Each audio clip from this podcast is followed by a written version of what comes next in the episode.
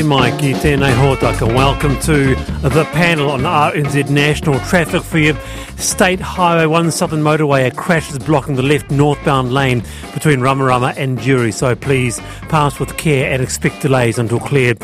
Also, State Highway 2 Tauranga, due to a crash on State Highway 2 between Waihi Road and Bethlehem Road, one westbound lane is blocked. Pass with uh, care there and strong wind warning for uh, Hill. Uh, do take care, especially if you are in a higher, lighter, or high sided vehicle there. That's uh, State Highway 2, uh, Rimutaka Hill. Well, it was a five year long case, and police say it was disturbing to see how two brothers used Christchurch bar Mama Hooch to prey on victims. Danny and Roberto Jaz would spike the drinks of the victims, mostly young women, and then commit rape, indecent assault, and take videos. It shocked many following the case. We discussed that after four. Also, today we take a look at the latest political polls and another banking innovation. It's a big one. From today, transactions will be extended to seven days a week. What does it mean for you? What does it mean for businesses? Uh, that on the panel.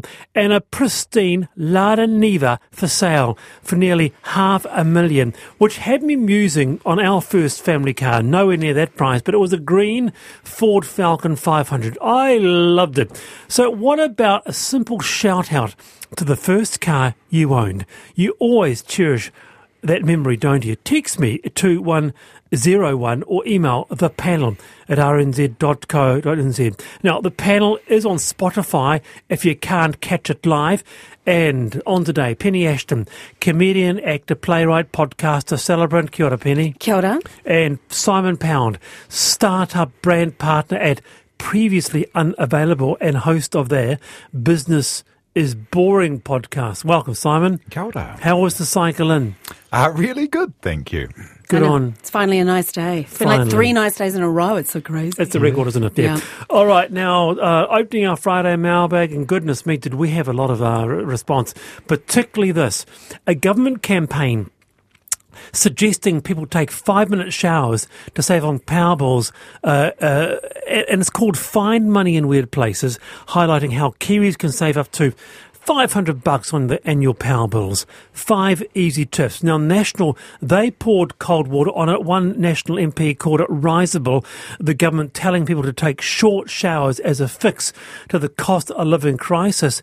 And our panellist yesterday, Peter Field, he agreed with that. I just don't feel this is the place for government. Since when are they to treat us like children? We're grown ups. We'll decide how we'll lower our cost of living. We don't need, you know, a government to tell the citizens to eat, let, eat less Weet-Bix. And quite a few of you agreed. Another one here.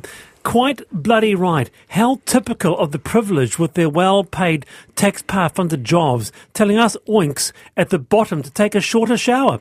Why don't they do their damn job for the people that pay them and haul the power companies into account for the poor and the profit gouging behaviour they commit? So let's go around the panel on this. Penny. I think that both of those things can be true, that there's nothing wrong with putting out tips. I saw the man on Consumer on Breakfast just going, What is happening? Why am I being vilified for this? It's like, if it doesn't apply to you, don't do it. Oh no, how terrible. And, you know, yes, let's also try and stop the gouging of the power companies because it is appalling in the profits that they're making. But, you know, you can do it two at once. And they tell us to wear seatbelts and other sort of childish things, so I'm not appalled. But by it. misplaced, misplaced. Uh, Oh, this I- is a, this is a campaign. Was it was it was it a bit tonally wrong? I mean, maybe, but it's like it was consumer. Consumer was the driving force behind it. They came up with the tips. They're just trying to help people. Oh no. It kind of feels like we're at the stage of the cycle where you remember like the the um, the light bulbs that everyone Yep. got nuts about, you know, went Yep. absolutely bananas over. You, you know, and it really didn't matter that much, but people at a certain point in the political cycle just don't want to be told anything, I don't think. But yeah, it does seem a little bit tone deaf if people um are having things like, you know, their mortgage payments double because the interest costs have doubled. And then you're you've been saying- told You're like, by these uh, th- these institutions to um uh don't boil your jug Yeah, and what's twice. The, what's the difference going to be? It's like it's maybe thirty cents or something. It's five hundred dollars a year. But have the warm shower for 30 cents. Like, live a little, you know? The- so what about that, Penny? I mean, I think this is all true. Like, I don't know. It's like they're putting tips out there for people that want them, and if you don't want them, don't do them. You know, it's like what the Is it these? Is it the government's job to do that though? The government does all sorts of stuff for all sorts of things at all sorts of times, and it doesn't all apply to me. I don't do sport. Ooh. But there's a lot of stuff that the government does around sport that I just ignore because it doesn't apply to me. I mean, also, it's only just like there's been raining so much. Surely the only good thing of all this rain is you can have a, a long shower or a bath. I know, compared to when we were in a drought, it's like, wow. And, you know, we couldn't water our plants, and now we don't need to. There's the irony, obviously, you know, because it's just well, been raining. another, another one said, I completely agree with Peter Field. This is absolutely nanny, nanny state. But by the way, you didn't tell us the tips. Uh, Well, I was sure to the one was to always check with Powerswitch with your power company because that's a big one. A lot of people don't do that. Put your parameters in, it'll tell you the cheapest place to be getting your power from. Very good. Oh, look at this. What wonderful, wonderful feedback about your first cars. I can't wait to get to that. But to this, should we put a stop uh, to people visiting, visiting Antarctica? So, across the last season, the International Association of Antarctica Tour Operators estimated there were over 106,000 visitors to Antarctica. It actually stunned me that figure. I thought it would be like a, a couple of hundred, you know, a couple of influencers, Lord. Um, you know, Damian Christie, he goes there. Yeah, um, someone says, here's one. I'm a strong believer that we should limit our travel to this environment. And I don't agree with the idea that people travelling there make more people care for the environment. We need to protect the ice and thank you for verbalising the idea today. I mean, I get that. It's like one of the places that's suffering the most from climate change. So, yeah, I mean, but like, oh, with the insatiable urge to be tourists and see stuff in the world is something that's been instilled, particularly as New Zealanders, in us for so long. But I mean, God, everything's a bloody balance, isn't it? So you just want to keep people going. All right. I mean, that's not what I Penny. said.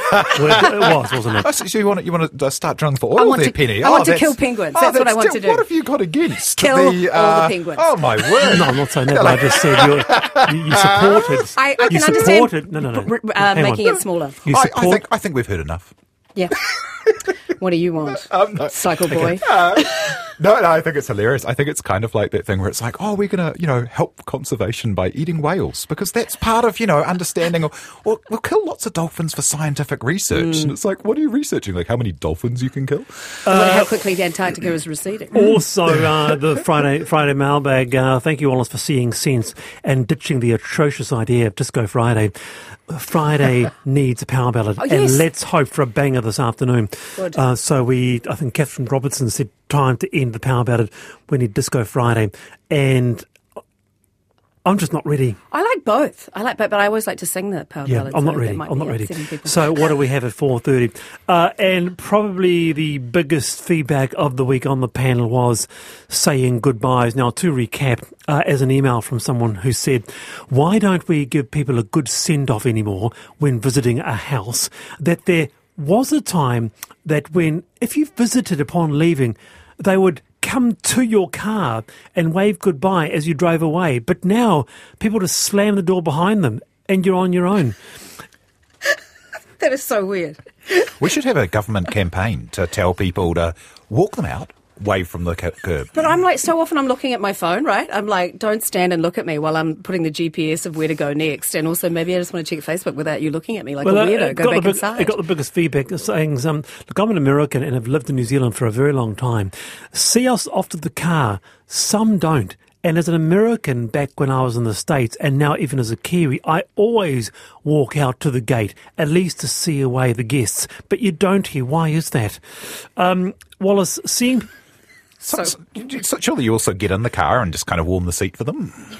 Seeing people off Wallace is not old fashioned. I have friends that do this, and I do it myself. Also, a colleague at work would make sure that someone retiring was walked out of the building and seen off properly. that's the last walk out of a building where one has given long service deserves that level of respect. Wallace, when I was a child, my nana would wave goodbye, waving a hanky. I always come outside and see my guests right to the car. Maybe it's an age thing. I'm 60, and sometimes I still wave with a hanky.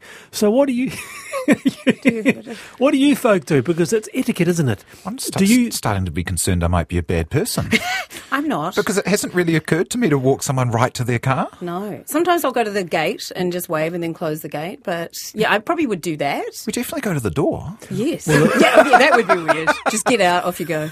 See you later. Look, I'd just like to issue an apology to everyone who've ever had over. Um, I just didn't know. It, it, it, it, it was it was a thing. It was a Yeah, thing yeah, that back in the seventies, what you do is that it's it's an extension of the family hosting an afternoon. Yeah, but Instead I of just- honestly looking at my phone a lot, and I'm like, I don't need you standing there looking at my phone while you're saying goodbye to me. I find that weird. And you go, back you go. My friends in Hamilton often come out and wave, and I'm like, all right, But Andrea. isn't that just being you being just a little bit of an, an offensive? So here you are in the car, and you can't wait to get back on your phone. I mean, come on, who's not like that? But also often to put the GPS in to tell me where I'm going next. I mean, I think it's nice when they do that, but I'm like, no, no, just it's all good.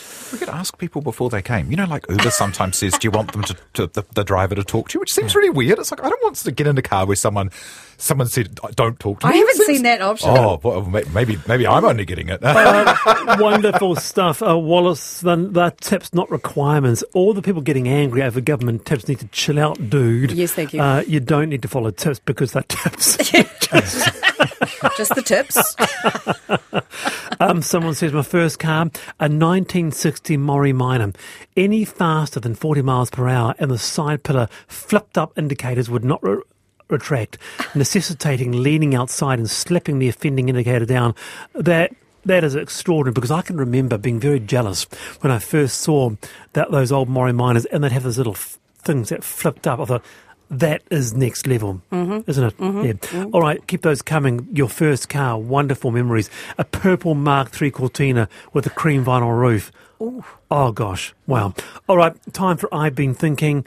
Penny Ashton, take it away. Thank you very much. I have been thinking um, about the fact, you know, with the council putting out their consultation, and happily they seem to have listened around arts and culture and things like that. But they have been talking about now cutting a lot of jobs that deliver such things. And it just made me think about what it is to be in a city. And a city is not just bricks and mortar and roads.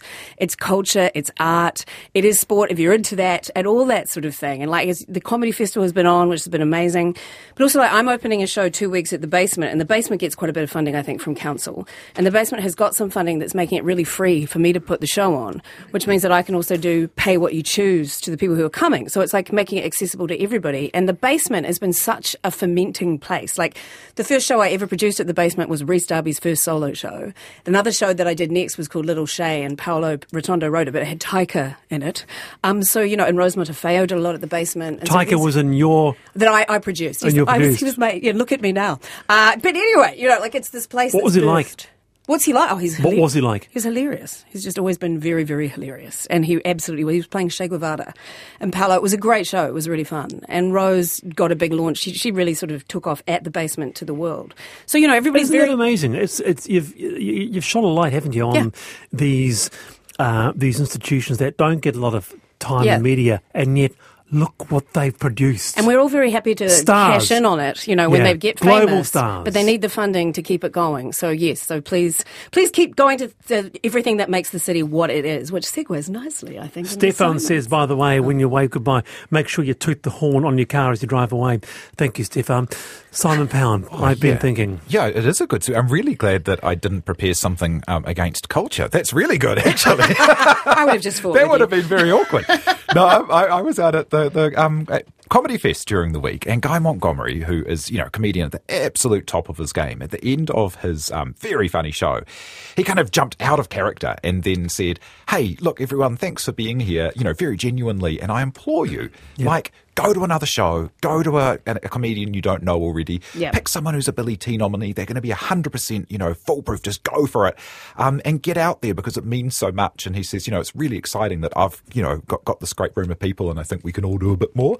And um, it was such a good thought. And yeah, he's, he's fantastic. And Comedy? In, in that spirit. What's a comedy? Yeah, comedy, comedy. Funny? Yeah, well, he does. Um, a lot of people would know him from TV appearances, and he's been doing the Guy Mont Spelling Bee. And so, yeah, he's, he's touring through New Zealand in June. So, in that spirit, um, yeah, if you've enjoyed him on TV, get out there, get out Good and on see you. a new comedian. All right, Yeah, lots to funny discuss this afternoon. Lindy says, "Oh my God, I find it incredibly rude to this day. You see people off with a wave.